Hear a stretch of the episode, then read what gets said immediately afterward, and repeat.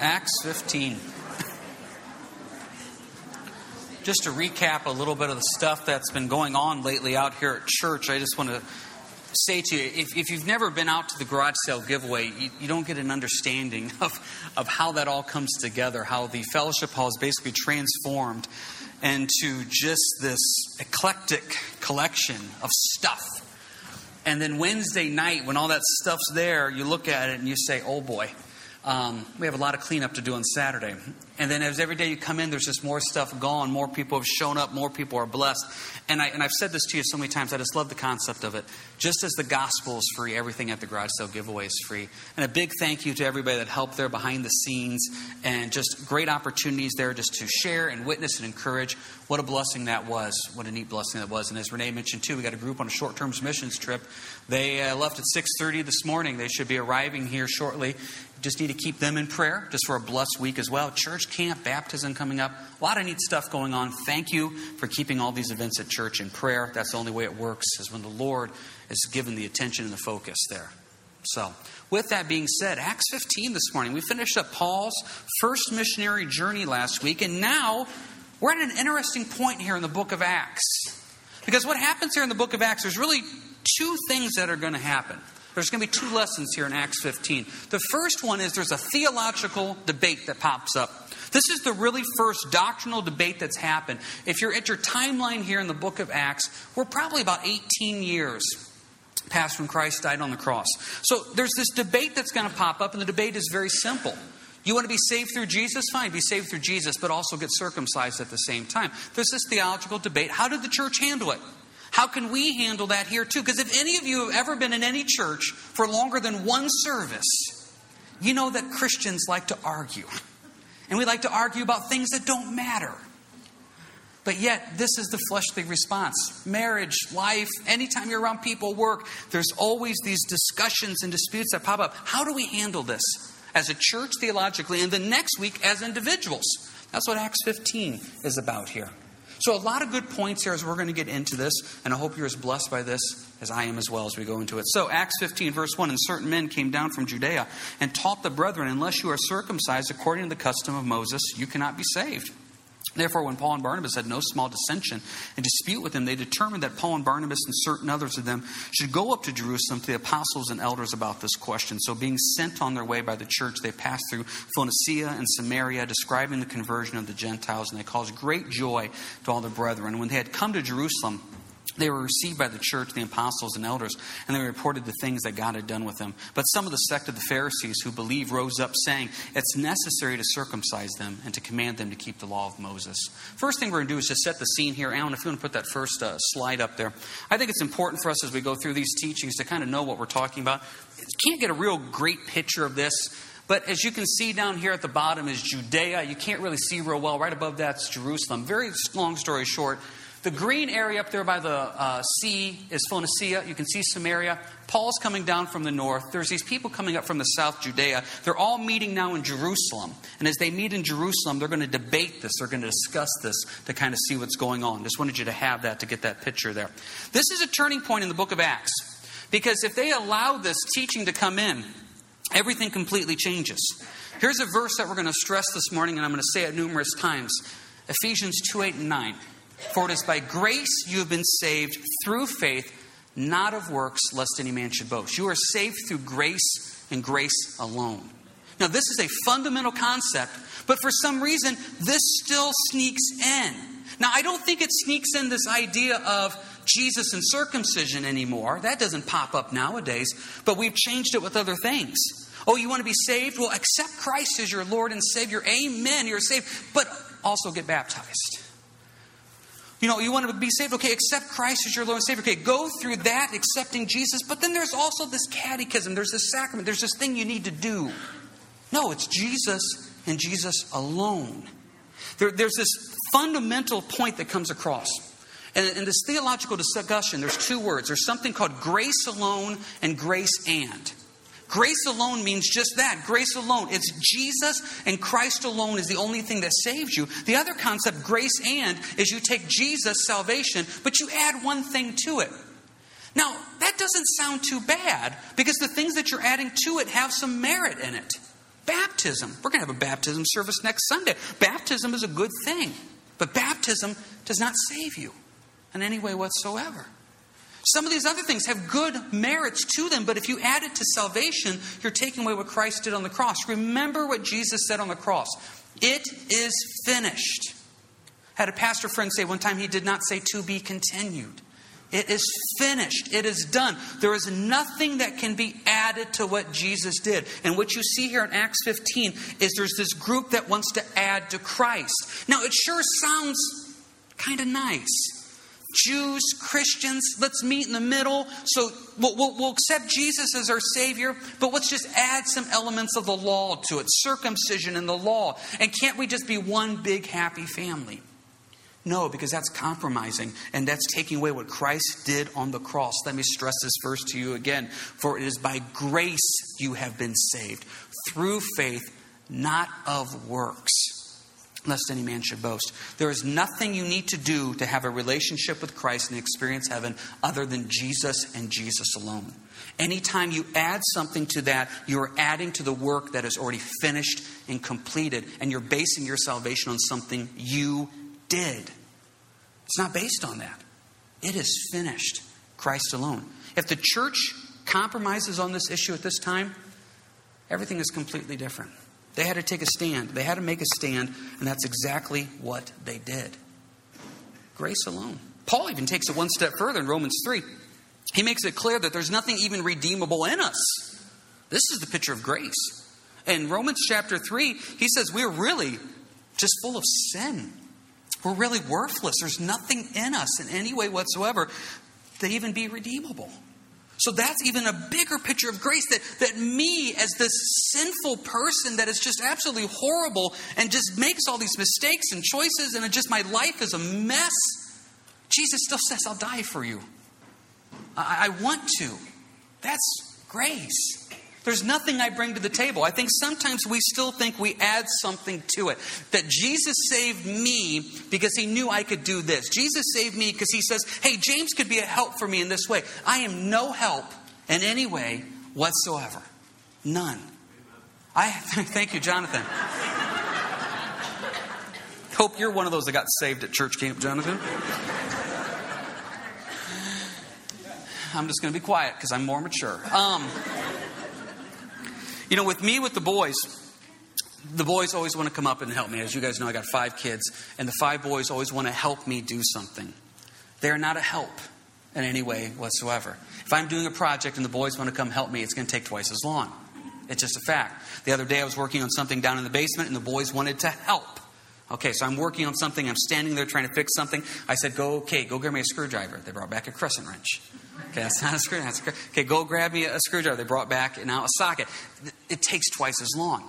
I, one of the things I always tell Dawn is I could get things accomplished quicker and better if they wouldn't help. I think sometimes spiritually it's not the truth with the Lord. If He would just get us out of the way, how much easier would things go? But He chooses to work with us. He wants to have a relationship with us. And as a father, I try to remember that. And it's difficult at that moment to say, it is better for me to have this project take twice as long, get screwed up twice as much, just to have my boys with me to build that relationship. Same thing with the Lord. He really could do a much better job without us, but He still chooses to use us. That's grace. And so we may look at this and say, what's the big deal? I believe Jesus died on the cross for my sins. I believe he's the only way to get to heaven. I believe that. I, but I also think this, and fill in the blank on what you want to make this, I think this is good and I think this adds. No, it doesn't add to it. It may be good, it may be beneficial for you spiritually, but you cannot add anything to salvation. And I would drive this point home again and again. You may know that here, you may believe that here, but I guarantee you, as you go out and live your Christian life, you will run into people and different groups and denominations and religions that are going to agree with you on Jesus, but they just want to add something to salvation. It is for by grace you have been saved through faith, not by works, lest any man should boast. To add something to what Jesus did on the cross is really to demean what he did on the cross, because it wasn't enough. He said, It is finished, it is done. We have to be careful about adding to what Jesus did. Grace. So, how does the church handle this? Well, verse 2 They had no small dissension and dispute with them. Some translations say that they argued, they disagreed, they debated. They weren't going to they weren't to compromise on this. It's amazing how as a church, and I don't mean harvest, I mean the body of Christ, we've reached this point in the world now where we're almost apologetic for what we believe. And this idea of that we're, we're not going to take a stand. And so when ideas like this pop up, we're like, well, I don't want to push my beliefs on anybody. I'm not pushing a belief, we're taking a stand for what's right. We need to understand what we believe and why we believe it. That's the fundamentals of what we do. With that being said, we have to realize what are things that are worth arguing about. You've heard me mention this before. We call it the, the three level pyramid out here. At the bottom level are things that we can agree to disagree on. It's really not a big deal, and it's not worth having an argument over. I always use this example of Melchizedek out of the book of Genesis. If you're familiar with that story, there's this guy that appears in the book of Genesis, Melchizedek. And he just appears for a brief moment and disappears. But there's these other verses about him, and you kind of try to say, okay, who is this? Is this a guy that the Lord used? Is this actually a um, appearance of Christ in the Old Testament? And you can sit here and debate and talk about it. It's the bottom level. It's not worth arguing over. If someone came to me and said, Well, I'm not talking to so and so because we disagree on Melchizedek, I would say, Come on, man, get over that. Bottom level, it's not worth arguing over. Second level. Second level are things that you would say, you know what, I disagree with you. Here are my scriptural reasons why. I can still call you my brother and sister in Christ, but we're not going to see eye to eye on this. I always use the example of the rapture. There's pre trib, there's mid trib, there's post trib. I have people that I know that are born again and saved, and they believe in a post tribulation rapture. I always tease them. I have no problem with them being wrong. I still love them. We're brothers and sisters in the Lord. It doesn't affect our fellowship, but I disagree. And, and it's not something I'm going to say, you know what, I'm not going to say I agree to disagree. I do disagree with you on that, and here's the scriptural reason. It doesn't have to be an argument.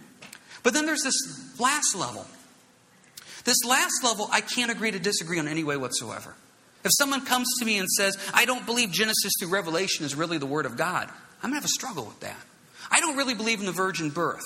Well, that's going to be a problem. I believe that Jesus is a way to get to heaven, but I believe there's many ways. No. See, it's that top level that we can't compromise on. We can't disagree on in any way whatsoever. That is what makes us brothers and sisters in Christ. So, Paul and Barnabas in the church here, when they say, you know what, we, we can't bend on this one. This is salvation. We're not bending on this one. So they are going to dissent. They are going to dispute. They are going to debate. They're going to fight about this. And this is not some fisticuff throwing chairs. This is, we're going to sit down and we're going to talk about this and see what God has to say about this. That's where we need to talk about this right now. Because it's important for us to see this. Three quick points on this. And I'm not going to have you turn to all the passages, I'm just going to make reference to some of them. We have a biblical responsibility as Christians that anytime something comes up of a doctrinal issue, we are responsible to test that to see if it lines up with Scripture.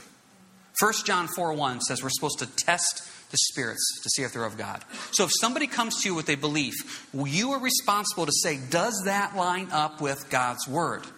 I'm supposed to test that because false teaching will be there. Paul in Acts 17, he was teaching a group of people called the Bereans, and the Bereans are commended in the Bible because they actually just didn't take what Paul said and said, well, we accept it. They actually went to the scriptures and tested it out to make sure it lined up with scripture. Any teaching you hear, I don't care if it's in this building or on radio or TV, you are biblically responsible to test that teaching out to make sure it lines up with scripture. That is a responsibility you have. Now, don't take this the wrong way. It's not my responsibility to test it for you. I'm not around you 24 7. It is your responsibility to put the work into it and say, is this right? And to seek the Holy Spirit, the Spirit of truth, and say, is this right? Now, if you have a question, don't be afraid to come to me. I would gladly try to help you. But it has to go through your filter to say, is this of God or not? You have to test it. And I think there's too many times someone stands up with the Bible, quotes a verse, and we just say, sounds good. There's a lot of verses in this Bible. You can make it say whatever you want. We need to test it. The next point we need to know that there will be false teaching. It will happen. Turn with me, if you will, to 2 Peter 2. 2 Peter chapter 2.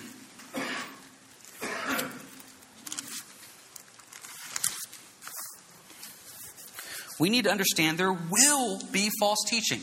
It will happen. It's trying to sneak into the church. 2 Peter chapter 2.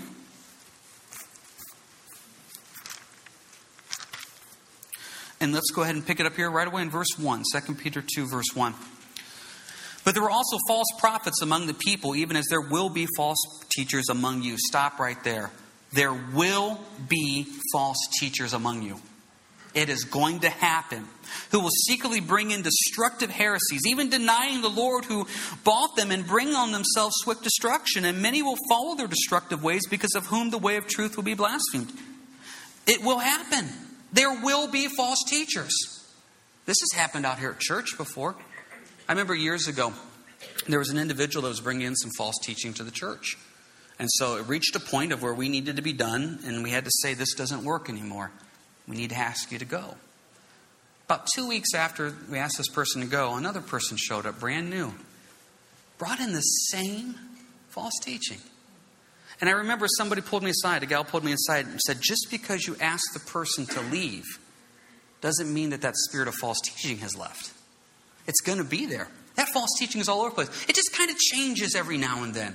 Do you realize a few years ago, the big false teaching out there was, is Jesus married? Remember that? Is Jesus married? So people, does Jesus have a wife, etc.? And you know, you'd come and say, well, you know, let's test this. Let's go back to our first point. Let's test this with the scriptures. The Bible says Jesus did not have an earthly wife, but he has a spiritual bride in us. So is Jesus married? Yes, to us, the bride of Christ. Then a couple years ago, there was a false teaching popped up. It was in May. You remember that? Jesus was returning. We already had the date. They had billboards. How could it be wrong? I mean, if a billboard says it's going to happen, it's going to happen. False teaching. And you know what's going to happen? There's going to be another false teaching that pops in. This is how the system works. The enemy is always trying to sneak something in. Sometimes it's just like it says secretly bring in destructive heresies. Sometimes it's just blatant. You're going to run into coworkers, friends, and family when you start talking about Jesus. Oh, they believe in Jesus. But their belief of Jesus either has him as the spiritual brother of Satan or Jesus was the first created being. There's these false teachings that kind of try to creep in. We're responsible to test everything, and we're responsible to realize this false teaching will be there. Let's build on this one more time. Go with me to 2 Timothy 4. 2 Timothy 4. Just head to the left about five, six books. 2 Timothy 4.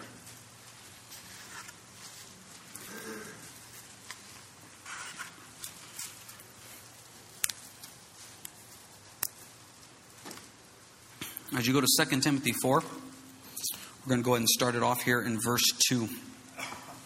2 Timothy 4, verse 2 says, Preach the word. Be ready in season and out of season. Convince, rebuke, exhort with all long suffering and teaching. Let's stop there for a second.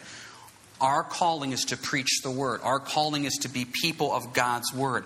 Now, just like last week, we've been talking a lot about discipleship and strengthening and encouraging, being disciples that make disciples. I like to ask questions. This question is not here to convict you, this question is not to make you feel uncomfortable. But verse 2 When's the last time that you used God's word to convince somebody of something, rebuke somebody of something, exhort them with patience and teaching? That's what we're called to do. Are we doing those things?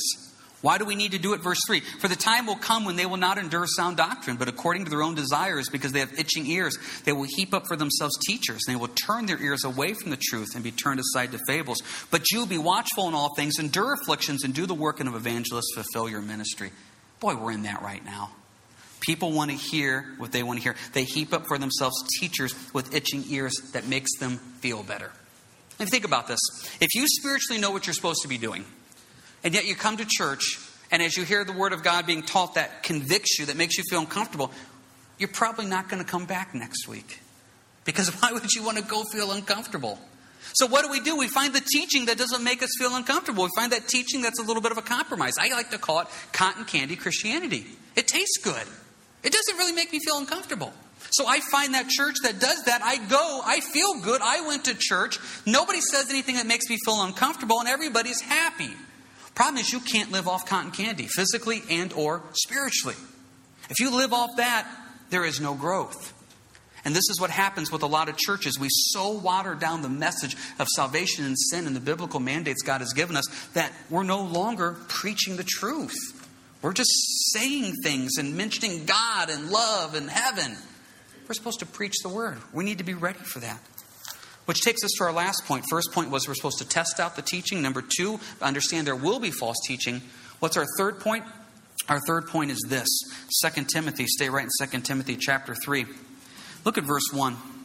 But know this in last days, perilous times will come, for men will be lovers of themselves, lovers of money, boasters, proud, blasphemers, disobedient to parents, unthankful, unholy, unloving, unforgiving, slanderers, without self control, brutal, despisers of good, traitors, headstrong, haughty, lovers of pleasure rather than lovers of God, having a form of godliness but denying its power.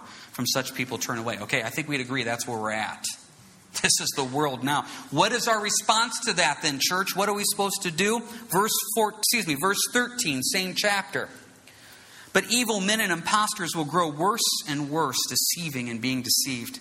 But you must continue in the things which you have learned and been assured of, knowing from whom you have learned them, that from the childhood you have known the Holy Scriptures, which are able to make you wise for salvation through faith, which is in Christ Jesus.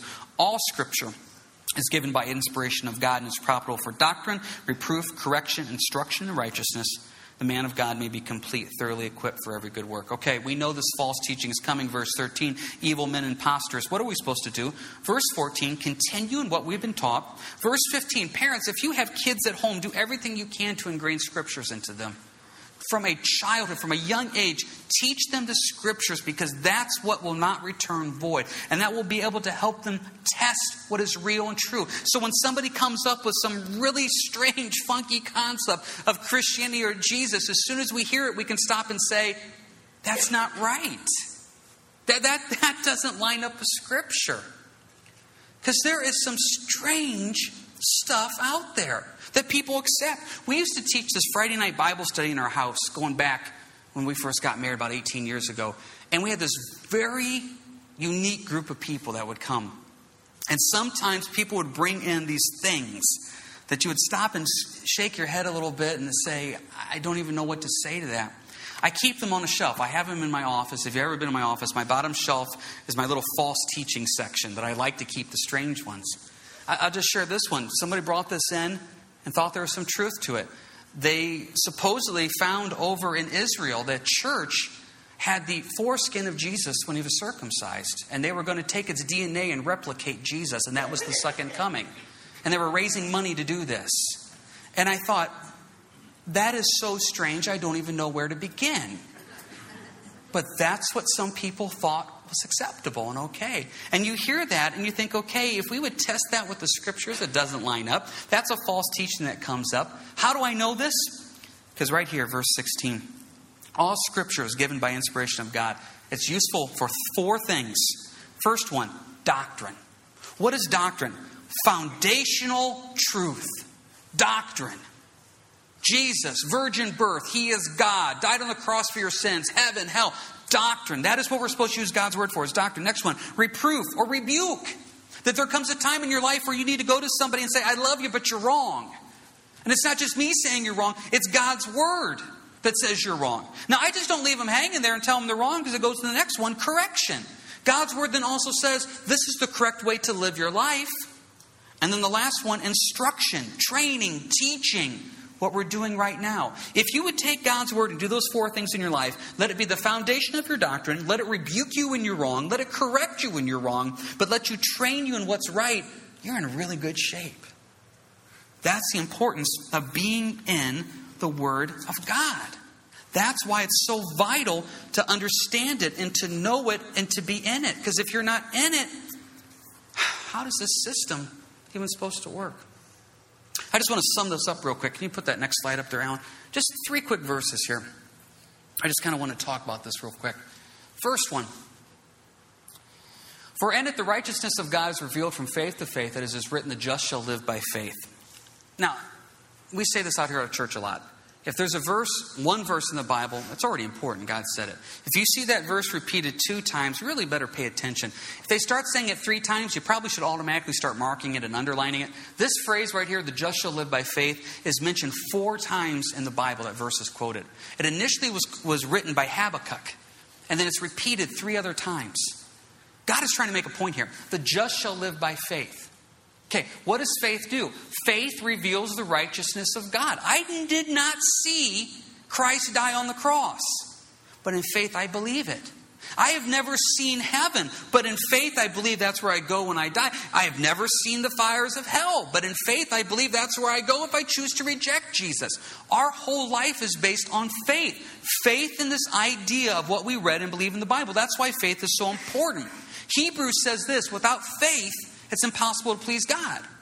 So, unless you have faith that this system is true, it doesn't do any good. So, how do you get more faith? Romans 10 17. So then faith comes by hearing, and by hearing the word of God. As you're in God's word, it grows your faith. And as your faith grows, guess what happens? Luke 24 32. And they said to one another, Did not our heart burn within us while he talked with us on the road and while he opened the scriptures to us? As I'm in the word, it makes my heart burn for more of the Lord. And as my heart burns for more of the Lord, guess what I do? I go back into the word. And as I'm in the word more, it makes me burn more for the Lord. That's the system. It's this cycle that keeps repeating itself. So if you're sitting there this morning, you're saying, Well, my heart doesn't burn as strong for the Lord as it could. Let's just go back to square one. Are you in the Word?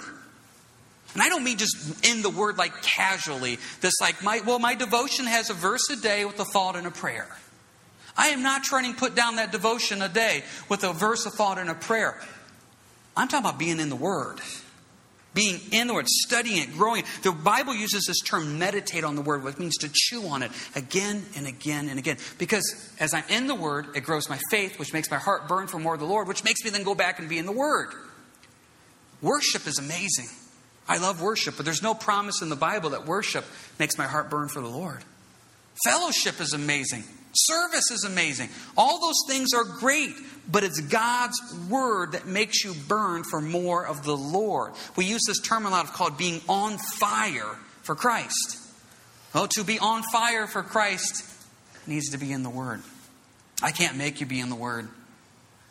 But I can do this. I can encourage you. One of the things that we're going to do out here, and we're going to start this this week, is um, you know the church has got this uh, Facebook page. I'm not a Facebook guy. I don't have Facebook. So anytime I need something put on Facebook, I contact Heather Carpenter and say, Can you please put this on Facebook for me? So Heather is the Facebook gal. Psalm 119 is this wonderful psalm. It's the longest chapter in the Bible, and it's all about God's word. And it's broken down to the different letters of the Hebrew alphabet. And there's numerous sections in it. And it's going to take few weeks to go through it. What we're going to start doing this week is we're just going to take one of those sections, it's all about God's Word, and we're just going to break it down by the different letters of the Hebrew alphabet, and we're just going to put that on the church Facebook page. And then you, and your time of devotions and prayer, can go look at that, read that, and then as you get through this study, I hope your heart will burn for the Word. Because as you get in Psalm 119, it encourages you, it uplifts you, it strengthens you. That's what God's Word does. And I hope by you finishing this study with us as a church, your heart will burn for the Word of God. Because as your heart burns for the Word of God, that means you're in the Word, which makes your faith grow. Sometimes people come in and they say, well, I just don't feel real strong in my walk. First question I always ask them, How's your time in the Word? Well, I'm not in the Word that much. So, since he's not in the Word that much, there's not that type of growth.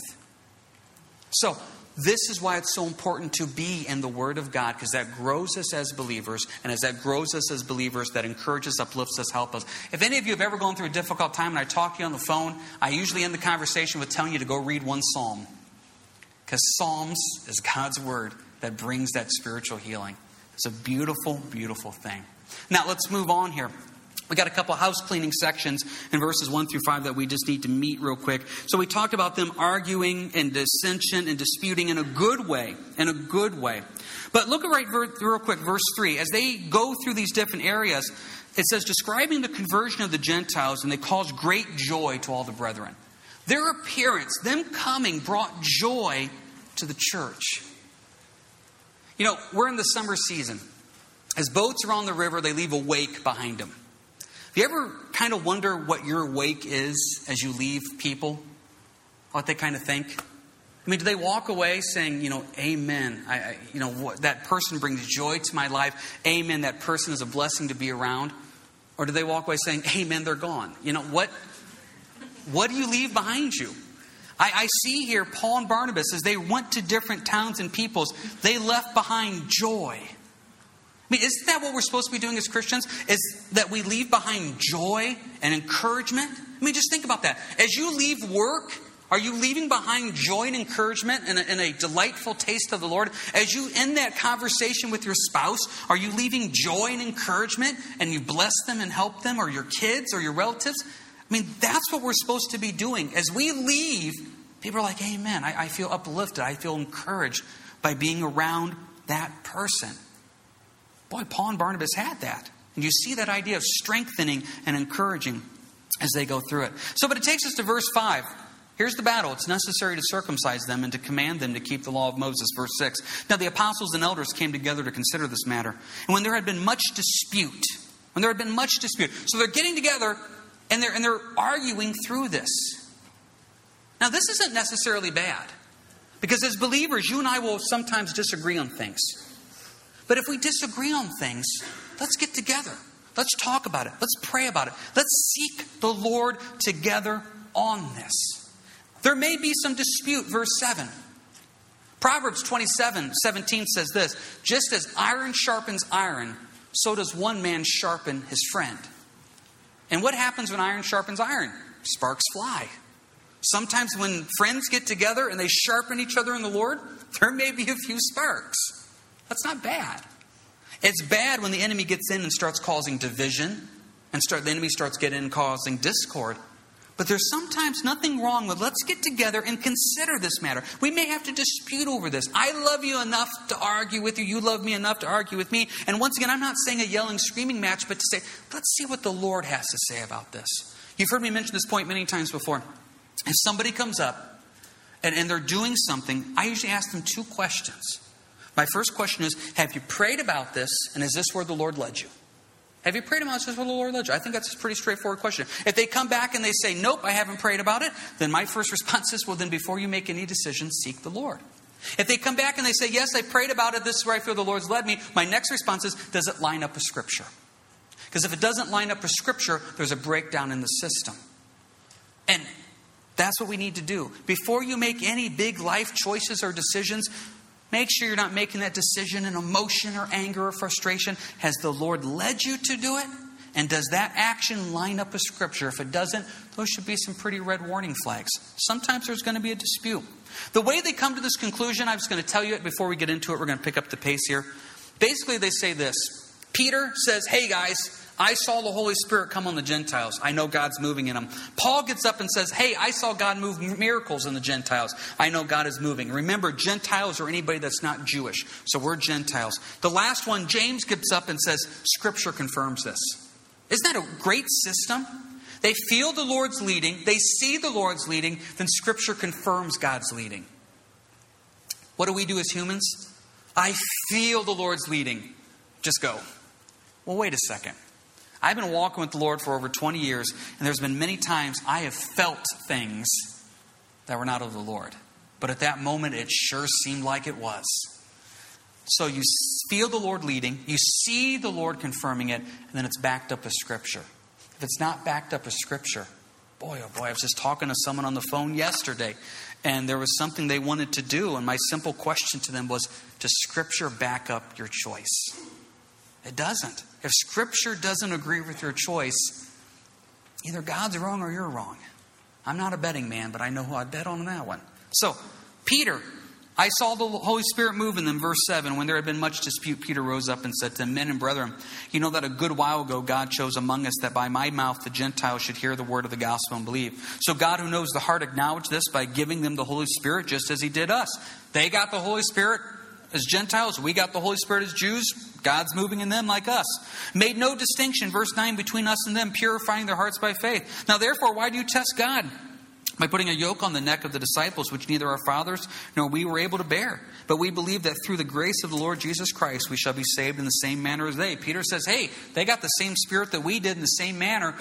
God's opening it up to them. They don't need the law, they don't need circumcision. Verse 12. Then all the multitude kept silent and listened to Barnabas and Paul declaring how many miracles and wonders God had worked through them among the Gentiles. So Paul and Barnabas say, I can back this up too.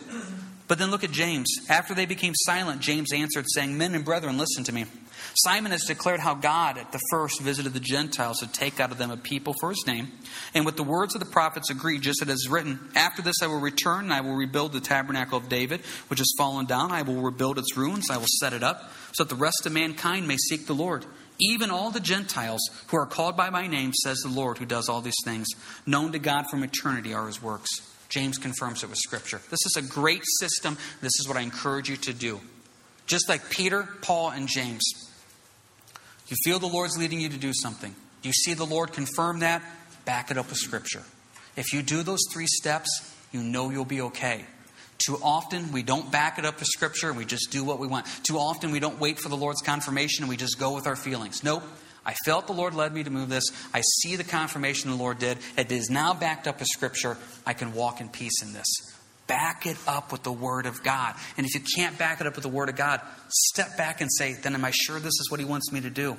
Verse 19, therefore I judge that we should not trouble those from among the Gentiles who are turning to God, but that we write to them to abstain from things polluted by idols, from sexual immorality, from things strangled, and from blood. For Moses has had throughout many generations those who preach him in every city, being read in the synagogues every Sabbath. Very simply put, James says, hey, they don't need to be circumcised to be saved. We're going to make this clear, but we are going to tell them, verse uh, 20, abstain from things polluted by idols. Stay away from idols. That's good advice. Stay away from sexual immorality. Good advice.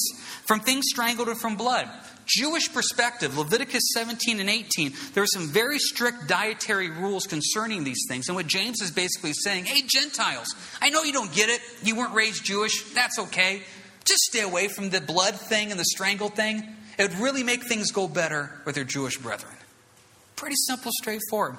Verse 22 Then it pleased the apostles and elders with the whole church to send them men of their own company to Antioch with Paul and Barnabas, namely Judas. This is a different Judas, not the one who betrayed Jesus, who was also named Barsabbas and Silas.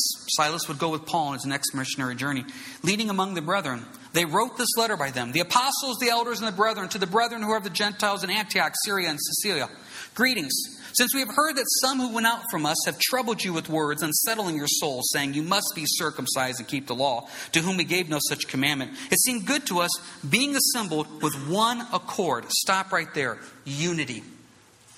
Unity. You know, there's a group of elders, deacons, we get together out here as the board at church, and we pray and seek the Lord on what He wants us to do. And we always have these two words we always throw out unity and vision. Let us be unified in seeking the Lord and see the vision that God has laid out here for the church.